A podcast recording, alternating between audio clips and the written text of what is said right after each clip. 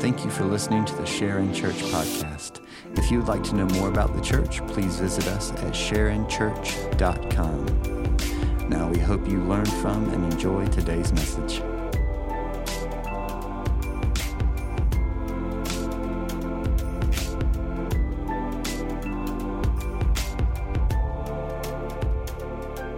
If you want to grab your Bibles or grab your devices and turn to the book of Ruth, I'm going to give you some time.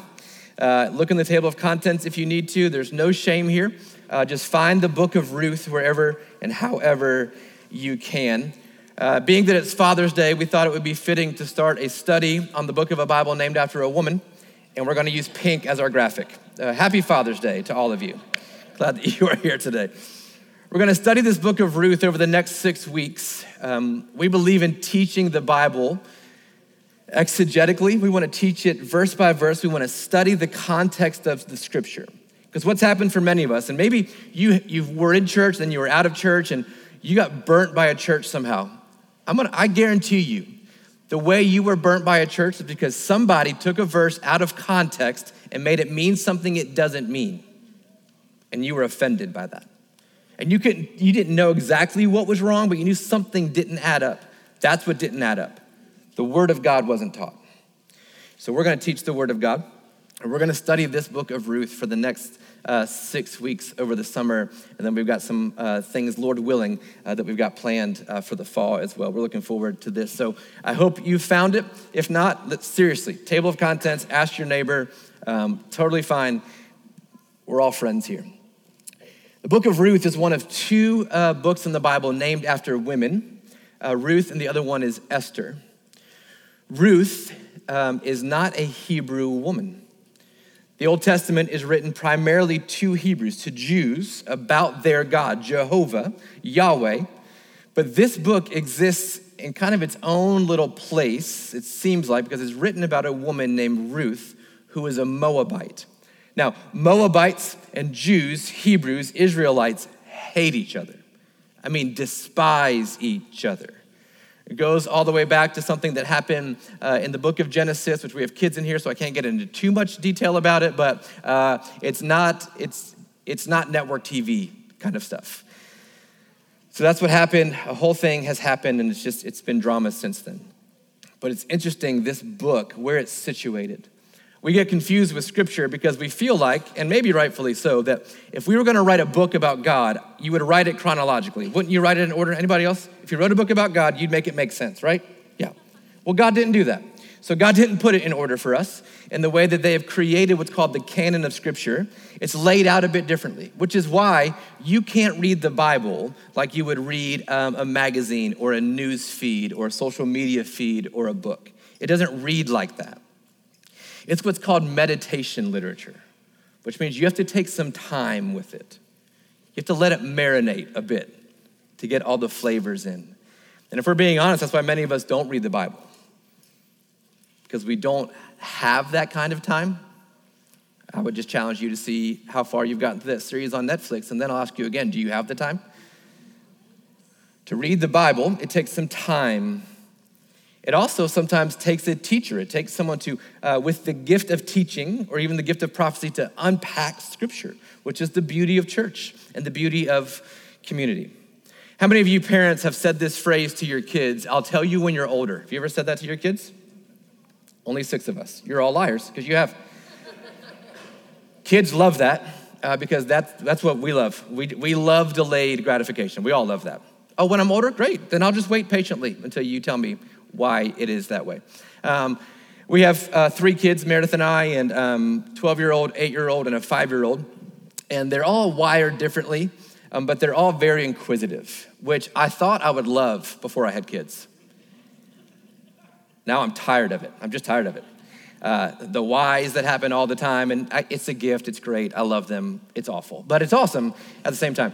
Um, and so the, my boys are, they're wired completely differently. Maybe you have kids and you can understand some of this. So if I'm working on something in the garage or I'm building something and I say um, to my oldest, hey, bring me the monkey wrench, uh, he will grab a wrench and then bring it to me. And he will never once admit he doesn't know what a monkey wrench is. Anybody else have kids like that? Are any of you like that? You are. You fake it till you make it, people. That's who you are. You're not going to admit you don't know. You're just going to, oh, yeah, is this it? I'm like, that's nope, that's not it. Is it? Nope. Well, well, I read I read this was a monkey wrench. Did you know that this should actually be called a monkey wrench? That in Latin, the word for monkey wrench just means silver, and so that's why I brought this one to you. then we've got another one. This we're working on things in the garage, and I'll ask him to bring me a monkey wrench. He'll be like, "You said monkey." And then he will just act like a monkey and completely forget to bring me the wrench. Anybody else have kids like that? Yep, right. And then there are times um, for us when we'll sit down for a meal, especially at a holiday, when you've when you or your spouse or family has just spent hours in the kitchen making a meal. Then our kids will sit down and be completely disgusted over everything on the table. And what they want is a happy meal. Or I, I just wanted macaroni and cheese. Well, there is macaroni and cheese. It's in the crock pot. It's macaroni, and it actually, the cheese, like, it comes with you when you take it. It's so good. You need to have that. Like, no, no, no, I, I want the one in the blue box. Can we have the one in the blue box? The one with the fake cheese that's powdered, that's what I want. I want that one. And then you try to explain, do you know how long your mom worked to cook this meal? Do you know how long? Like, sure. So it feels like the Kraft would have been a lot easier then. Like, why are you telling me this, Dad? Because it feels like we really have a miscommunication here as far as what I want and the amount of time it takes to be there. As parents, there are things for us that, um, that we know more than our kids know. I know you don't believe that, kids, but there are things that we know uh, more than you know. And it's just because of experience that we know these things. We have experience. And for some of us, when it comes to um, budgets, when it comes to finances, to try to explain to your five or eight year old why they can't have the new PlayStation. Um, even though they just got something else, or because uh, you don't have the finances, or because you are still paying for their braces. Whatever it is, you have to explain these things. It's like they don't get it. But as parents, what happens for us is we sit above them, both in authority, but also in perspective. And as parents, we have a perspective over our household that often the children just don't have. Isn't that right? Is that right, parents? You can say amen. You can say it loudly, and you can let your kids know. That's biblical, by the way. But you, we do. What we're going to see here in the book of Ruth is that God is like that to us. That God has a perspective, a higher plane than we do. And He sees things differently than we do. And He knows where He has placed things in the universe and in the world that He will get at certain times for you, that He will bring in front of you. But now is not the time. And he knows why, that if he moves this from here, then this has to happen. And he understands how the universe works. And he understands that we are part of that universe and he loves us. So we're going to study over the next few weeks this book of Ruth. If that's not exciting to you, it should be because I, my prayer is that the Spirit will make that exciting to you to study this book. We're going to study this book, and what's interesting about the book of Ruth is that it doesn't follow chronologically. Genesis, Exodus, Leviticus, Numbers, Deuteronomy, Joshua, Judges, and then Ruth. And I used to think it just meant that Joshua judges Ruth, which feels like a very anti Christian thing for Joshua to be doing to Ruth, because I'm pretty sure what the Bible says. And so, um, but Ruth is situated not after the book of Judges, but right in the middle of the book of Judges. And the period of Judges, about 180 years, is some of the darkest times for the people of God and not because of anyone else's fault but their own. And this is where the book of Ruth is situated. So I just want to study verses 1 through 5 today of Ruth chapter 1, but I want to, what I want to do is put it all in the context of Scripture. And my hope is that we have an understanding that this Bible, this book, is one unified story pointing to Jesus. That even the book of Ruth is not as much about Ruth as it is about Jesus. Ruth chapter 1, verse 1. In the days when the judges ruled, there was a famine in the land. If you're taking notes and you have your Bible, I want to underline, highlight some of these words. Pay attention to some of the dark, depressing words that are used here. In the day the judges ruled, there was a famine in the land, and a man of Bethlehem, that should sound familiar to you, even though it's not December, that should still ring a bell. Christmas bells? Okay. Uh, in Judah went to sojourn in the country of Moab. To sojourn means that they traveled, but not as a vacation. There was intent to their traveling. They are visitors, they're foreigners in the country of Moab. He, this man, and his wife and his two sons. So, family of four, husband, wife, two sons. The name of the man was Elimelech, and we'll get to that here in a second. And the name of his wife, Naomi. And the names of his two sons were Mahlon and Chilion. They were Ephrathites from Bethlehem in Judah. And they went to the country of Moab and remained. They stayed there. They went to sojourn. They went for a season because there was famine in their land, and yet they stayed in Moab. They remained there. But Elimelech, the husband of Naomi, died, and she was left with her two sons. These took Moabite wives. The name of the one was Orpah, not Oprah, Orpah, and the name of the other, Ruth and they lived there about 10 years. Both Mahlon and Chilion died, and so the woman was left without her two sons and her husband. This happens in the period of the judges. And then, then do you see how depressing their life is at this point? There's a famine in the land. They are in what's called the promised land, Canaan, the land that God had promised to his people, a land flowing with milk and honey. This was the promised land. This was Canaan. It's, it's fertile land, it's beautiful, it has everything they could ever want. After wandering in the desert for uh, a number of years, they needed this. And so this is where God had called them. This is where He'd promised them. He'd given them this land. But there's a famine here. There's a famine in a town. These people are from a town called Bethlehem. Bethlehem means house of bread. There is no bread in the house of bread. Now, we don't really understand the depths of famine. Um, we say we're starving if we've only had three meals today. I'm starving. We're not starving. Trust me, we're not starving. But famine, there's literally nothing. Crops aren't yielding anything. Meat has gone bad. Water has dried up. Trees have dried up. There's famine. In Bethlehem, the house of bread, there is famine. So they go to Moab. A man and his wife and their two kids. And while they're in Moab, the boys get married and then they die. Dark, depressing lives that some of us in the room have lived, haven't we? Lived, it just feels like it's one hit after another. Nothing seems to be adding up. This is where we find ourselves. So, with any story, we have to first figure out the setting. So, three elements of story we're going to look at today are the who, the where, and the when. So, I want to give us a setting. So, let's first talk about the who. The husband's name is Elimelech. Elimelech's name means, My God is king. This is Elimelech. A Hebrew man, an Israelite man from Ephrathah in Judah so, a, a place of devout followers of Jesus. Later would be known for the birthplace of Jesus, is Bethlehem. Elimelech means, My God is king.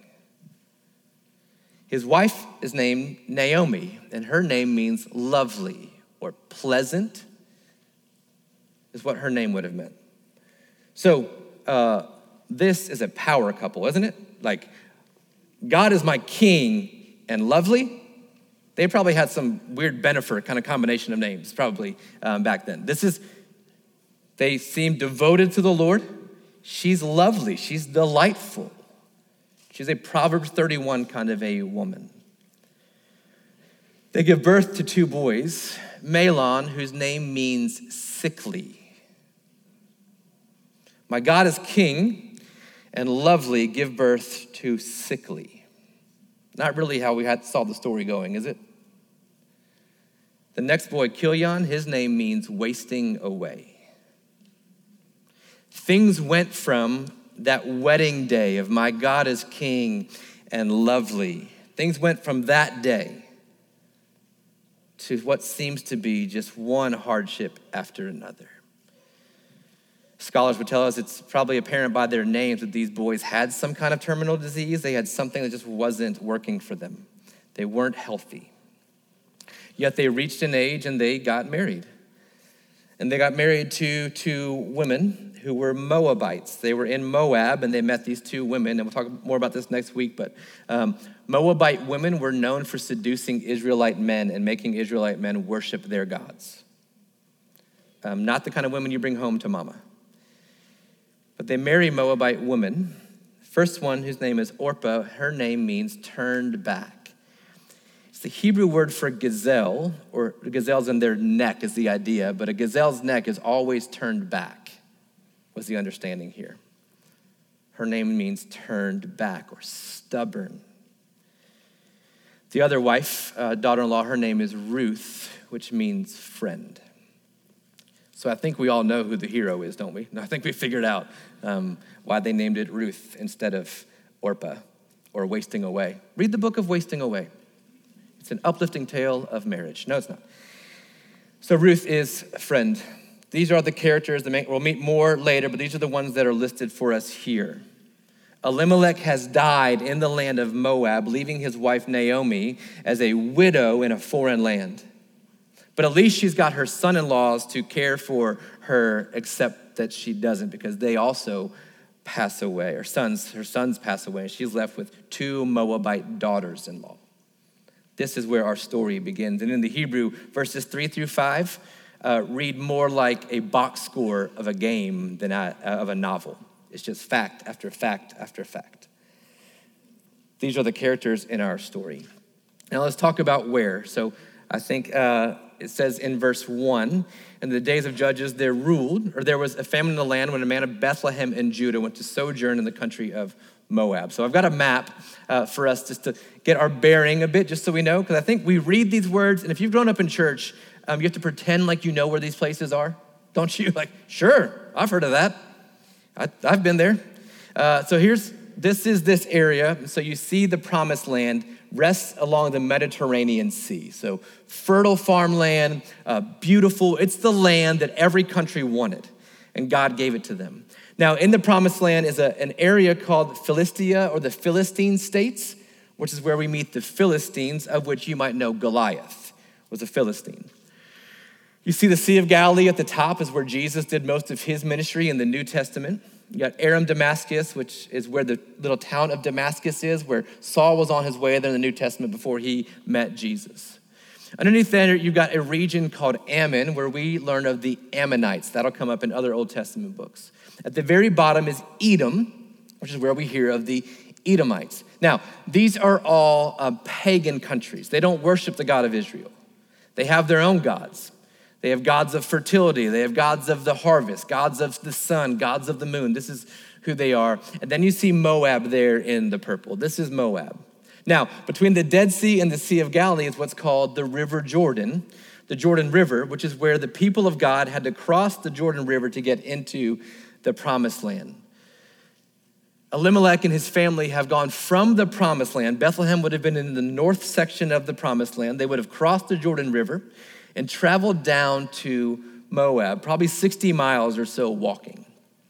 And they've gone here because what was once fertile land in the promised land is no longer fertile, it's a famine. And so they've done like we would do as a father and a husband I'm gonna go find food for my family, aren't you? It's not sinful.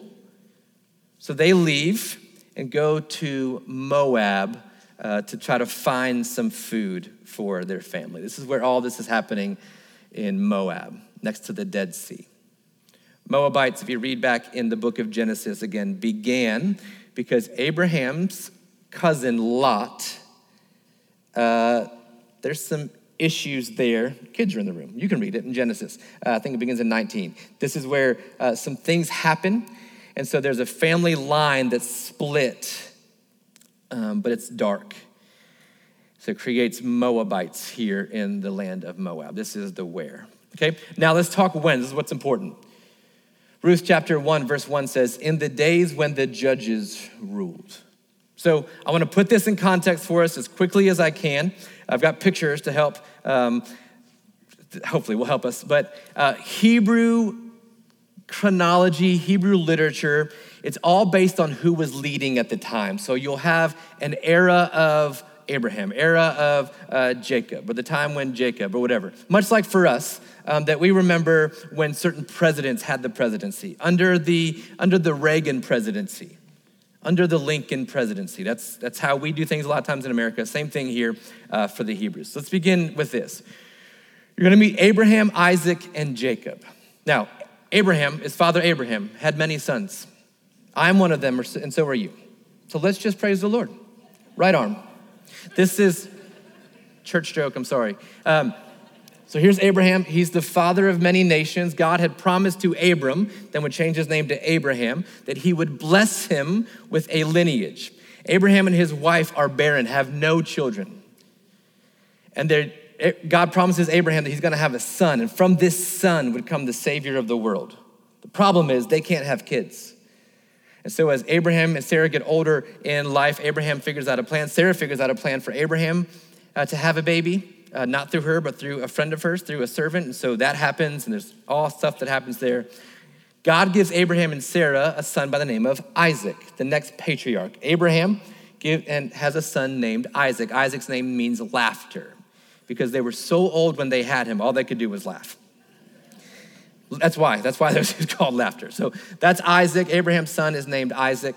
Some of you might remember the story of Abraham and Isaac, where God calls Isaac to go up a hill to test his faith and calls him to sacrifice his only son, the one that God had promised and through which would come the Savior of the world. And so that story, we'll talk about that here in a bit.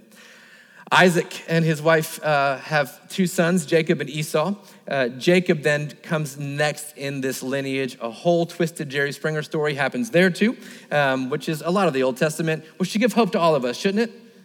Right? Like Abraham, Isaac, and Jacob are not perfect people. They're not great fathers and husbands.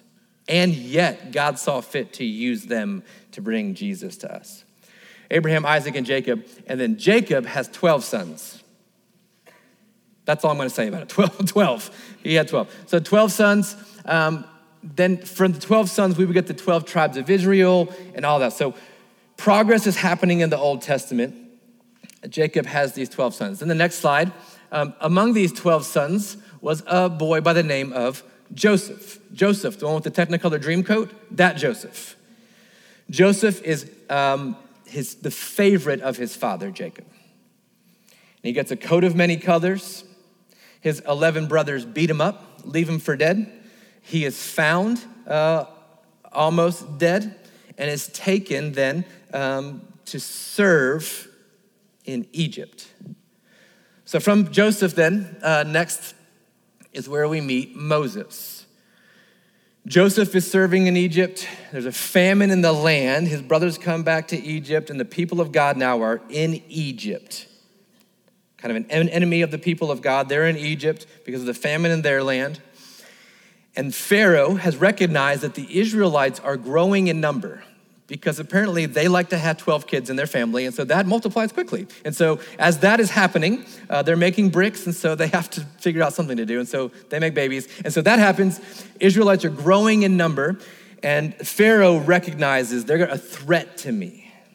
So Pharaoh says, Hey, the first born male of every family, when he is born, we'll kill him. Let's just do that. Pharaoh's a very nice man, and so that's what he decides, uh, the king of Egypt decides to do. But you might know this story of Moses, born to Hebrew parents, is placed in a reed basket and then floated down the river. Now, he is found um, by Pharaoh's daughter, or a servant brought to Pharaoh's daughter. They need somebody to breastfeed this boy to bring him to health. And who else but Moses' mom to come do that? In, in Pharaoh's home, this happens. God, working all these things out, so we find Moses. Moses uh, comes to power there in Egypt, gets like second to the throne. He's watching his Israelite brothers and sisters and cousins and relatives being beaten because they're not making enough bricks. Moses takes it upon himself to go out to, to uh, set them to care for them, to defend them. He kills an Egyptian, buries him in the sand, and then runs to the desert. Again, Old Testament is not full of uh, real clean characters. Moses runs into the wilderness where he gets married, is working uh, for his father in law, which seems like maybe not the best situation for a lot of us, but he's working for his father in law on the backside of a mountain, caring for sheep, not even the good sheep, but the bad sheep. That's why they're on the backside of the mountain, because nobody wants to see those sheep. And so he's caring for them. And God speaks to him in a burning bush at the base of a mountain. And God calls Moses, who would be next of the patriarchs, to set his people free from slavery in Egypt. And Moses says, Can't do it. He gives him five excuses, says, I'll go, but only if I can take Joshua with me. And we read in the Old Testament, God is actually angry that Moses won't just go. But he gives him Joshua. So then we meet Joshua. Joshua partners with Moses to help set the people free from slavery in Egypt. He sets them free with the 10 plagues, the 10th being the plague of the firstborn where if you did not put the blood of a lamb over the doorpost of your home, the angel of death would come and would take your firstborn. And so God says to Pharaoh, I'll see your plague and I'll up you this one. Egyptians are fearful. Uh, Israelites run. Uh, they're set free. They run. Egyptians chase after them at the Red Sea. God parts the Red Sea. Now they wander in the wilderness. And Moses leads them there. Moses, uh, you can set the man free from Egypt. It's harder to get the Egypt out of the man. And so Moses still has some of those tendencies of anger within him, and he sins against the Lord. And the consequence is that Moses can't lead his people into the promised land now. So the book of Deuteronomy is Moses on the Jordan River. Deuteronomy means second telling, and he's telling the Israelites the law for the second time, saying, Hey, you're gonna get in here, and things are gonna be amazing. Do not forget, it's the Lord your God who set you free from slavery in Egypt. It's Him who set you on eagle's wings. It's Him. Don't forget it. When you get in there, you're going to think you deserve it. Don't forget, you don't deserve this. God is giving this to you. So Joshua leads them into the promised land. And while they're there, they're going to have to face uh, Canaanite armies and different kinds of armies, and they do the best that they can, but uh, they struggle a bit.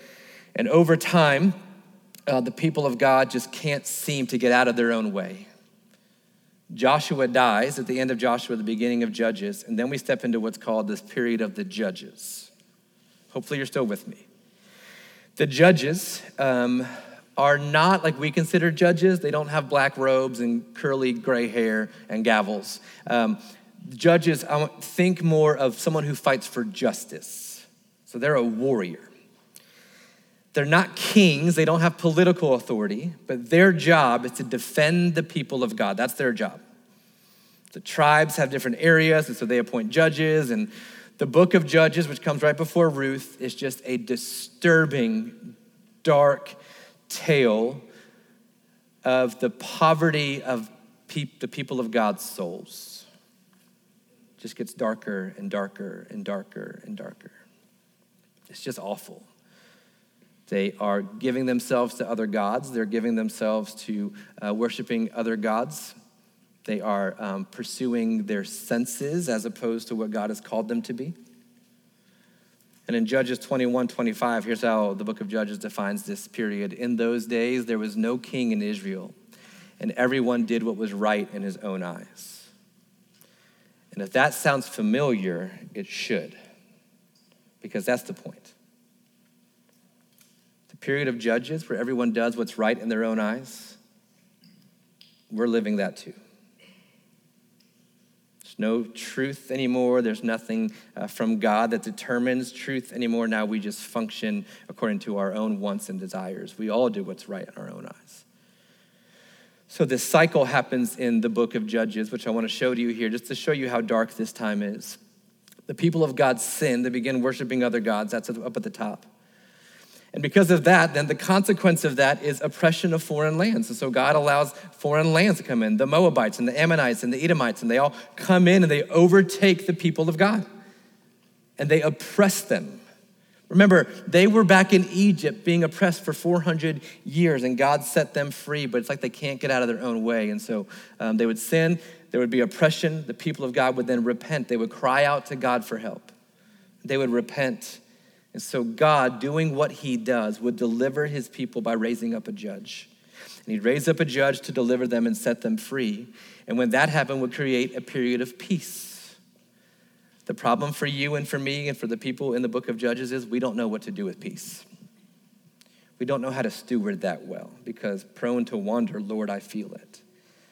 And so peace would lead them into thinking that they had accomplished something, which would lead them into more sin, which would then lead them into oppression and then repentance. And then God would deliver them through a judge. They'd find peace and then more sin. But the cycle would get deeper and deeper and deeper. It's almost like with every cycle, uh, the edges of the house of God were getting beaten off. And you can relate to that, can't you? Because the more you've walked this cycle of sin, the more you've personally realized how deeply you've gotten into it that you had no idea you could get to this place. And sure, you've repented, you went to camp, and you've done the things, and, and then you had peace, you had a good few weeks, and then it's like now it's worse sin. And then worse and worse. This is the period of the judges. Everyone does what's right in their own eyes, and there is chaos in the world. Dark, disgusting chaos in the world. And yet, God gives us the book of Ruth. And in the book of Ruth, there's no enemy. In the book of Ruth, everyone is an upright character. In the book of Ruth, uh, we find hope. In the book of Ruth, it's the complete antithesis to the book of Judges, but it's happening in the middle of Judges. In the midst of chaos and despair, God gives us the book of Ruth to point to the presence of God's goodness, even in the midst of evil. So here's my hope for us today, just as we wrap up quickly. I know that the past year, year and a half for many of us has been some of the darkest times of our lives. And not even because of what's happening in the world, but because of what that has caused inside of us. Some of us are walking through extreme grief. Some of us are walking through extreme pain. Some of us have, are walking in pain that we've created. Some of us are walking in seasons of anxiety we never thought we would wrestle with. And the book of Ruth reminds us that God is present even then, and He's working even then. A theologian, uh, author by the name of A.W. Tozer, who has this line, which is going to be important for us this morning. What comes into our mind when we think about God is the most important thing about us. When you think about God, what comes into your mind? And some of that's going to be based on experience. For some of us, when we think about God, we think about His goodness and His blessing. And for some of us, we think He's just an angry dictator who can't wait to kill us all, who's angry with us and disappointed with us and however we filter the character of God then determines how we filter what he is doing or isn't doing in our lives today. The book of Ruth is meant to point us, when we think about God, to think about his goodness, to think about his presence in every circumstance. We think, what comes into our minds when we think about God is the most important thing about us. Now, there's a theological concept called providence. This is the providence of God. You've got the sovereignty of God, which is his power and his might.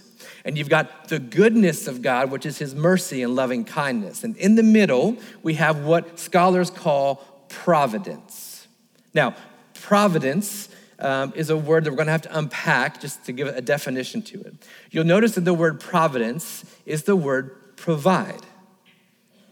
P R O V I D E. Provide is inside of the word providence.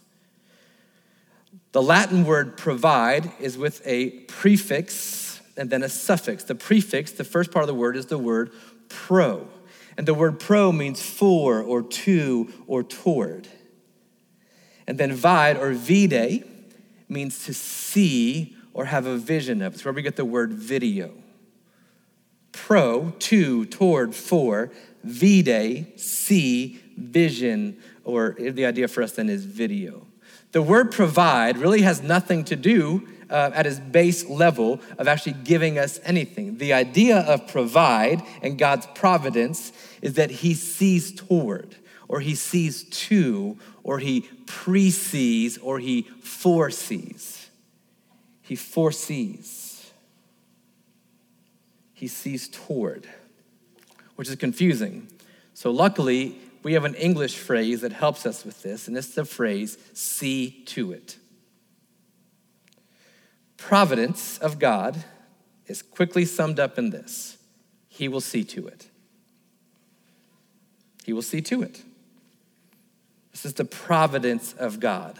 It's His goodness mixed with His power that He will see to it. We just sang a song called Jireh, and Joel talked about it. Jireh is a Hebrew word, and the Hebrew word means to see. In the Old Testament, they would call God Jireh, Jehovah Jireh. And all they're saying is, well, God sees. Yeah, God sees it. God sees. God sees you. God sees me. God sees. I don't know if you have kids or family members like this, but if there's a piece of trash on the ground or something that needs to be picked up, um, my kids see it and then they just keep walking. Anybody else have kids like that? He saw it. She saw it, but they're not going to do anything about it. And that's what we think about God, isn't it? Well, God sees, but He sure didn't step in.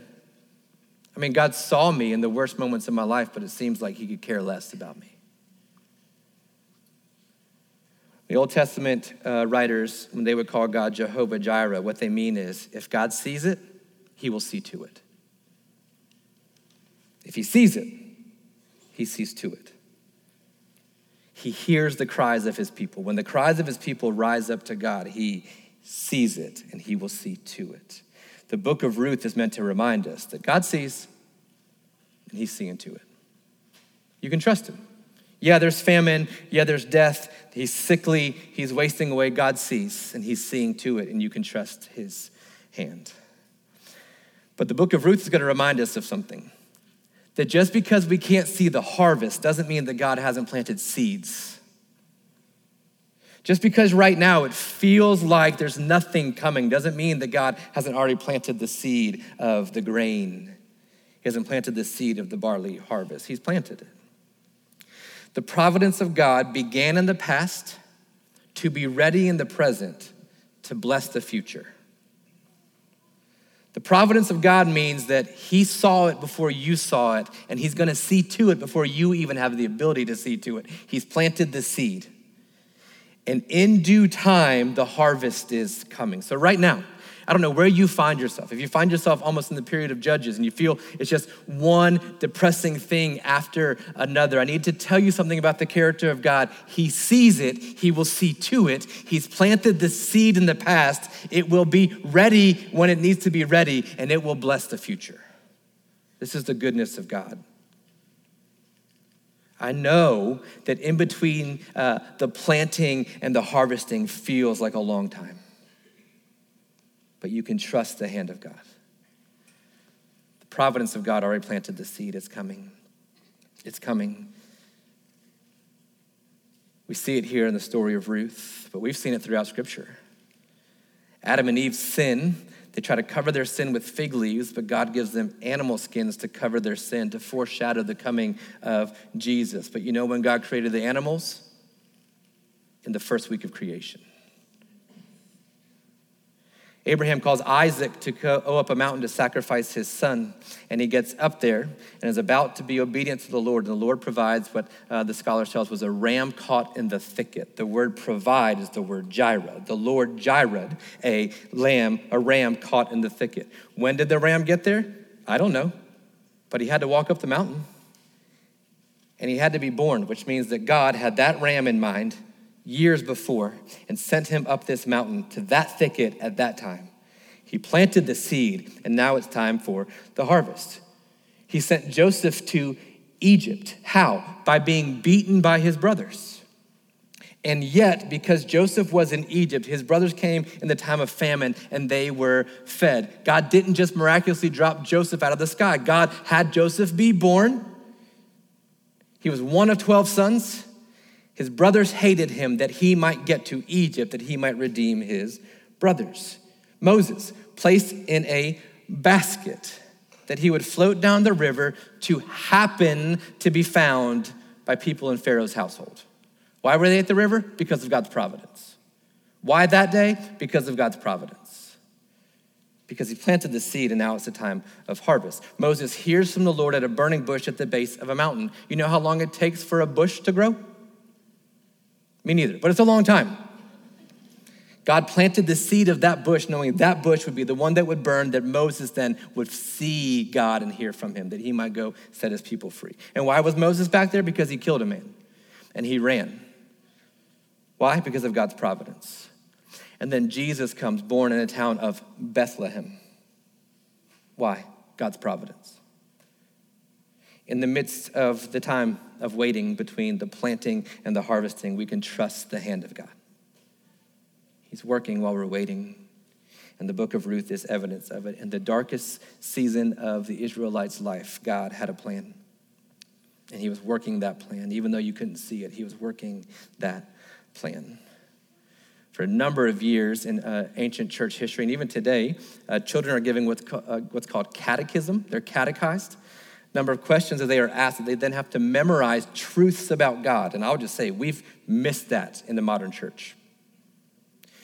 The Heidelberg Catechism, question 27 says, What do you understand about the providence of God? And here's the answer about the providence of God the almighty, everywhere, present power of God, whereby by his hand he still upholds heaven and earth with all creatures, and so governs them that herbs and grass, rain and drought, fruitful and barren years, meat and drink, health and sickness, riches and poverty. Indeed, all things come not by chance but by his fatherly hand. What a powerful last line. His fatherly hand. I don't know your experience with fathers, but God's better than that. He's perfect in every way. By his caring, compassionate, powerful hand, he does all things. This is the providence of God. It's for our good. Isaiah 55 God says that my thoughts are not your thoughts, your ways are not my ways, declares the Lord. For as the heavens are higher than the earth, so are my ways higher than your ways, and my thoughts than your thoughts. It's like God saying, I'll tell you when you're older. Just trust me. Trust that I know. Well, why this sickness? Why this pain? Why is my business um, falling apart? Why, why did you call us to this? And yet it feels like one delay after another, after another, after another. You wanna know why? Because of God's providence. One of our elders, Raji Wilson, um, started a barbecue restaurant. Planned on it, got pushed back and pushed back and pushed back. And then he found out that as he was opening this restaurant, the bridge out here towards Covington would have been taken out. And Raji's like, How am I? What? This, what? What Raji would tell you is because of that, uh, the traffic had slowed down, and Raji had a chance to get his bearings in a business he knew nothing about. So that when that bridge opens up, he'll have his systems in place. Why? Because of the providence of God. The providence of God. His ways are higher than ours. Tim Keller says this that if we knew all God knows, we would ask for exactly what he gives. If we knew what God knows, we'd ask for the exact same thing he's given us. We'd ask for our parents, we'd ask for our kids, we'd ask for our infertility, we would ask for that disease and that cancer and that pain. We, we would ask for it because in that God has accomplished his will. He is providential. So, what do we do? Well, we, according to Proverbs chapter 3, we trust in the Lord with all of our heart. And we don't lean on our own understanding. In all our ways, we acknowledge him, and he'll make, our straight, he'll make straight our paths. And I love this. Be wise, be not wise in your own eyes, but fear the Lord, respect the Lord, and turn away from evil. It will be healing to your flesh and refreshment to your bones. Why trust God? Because it will heal your flesh and refresh your bones. We tell our kids this all the time. Let me be the dad, you can be his brother. Let's just let God be God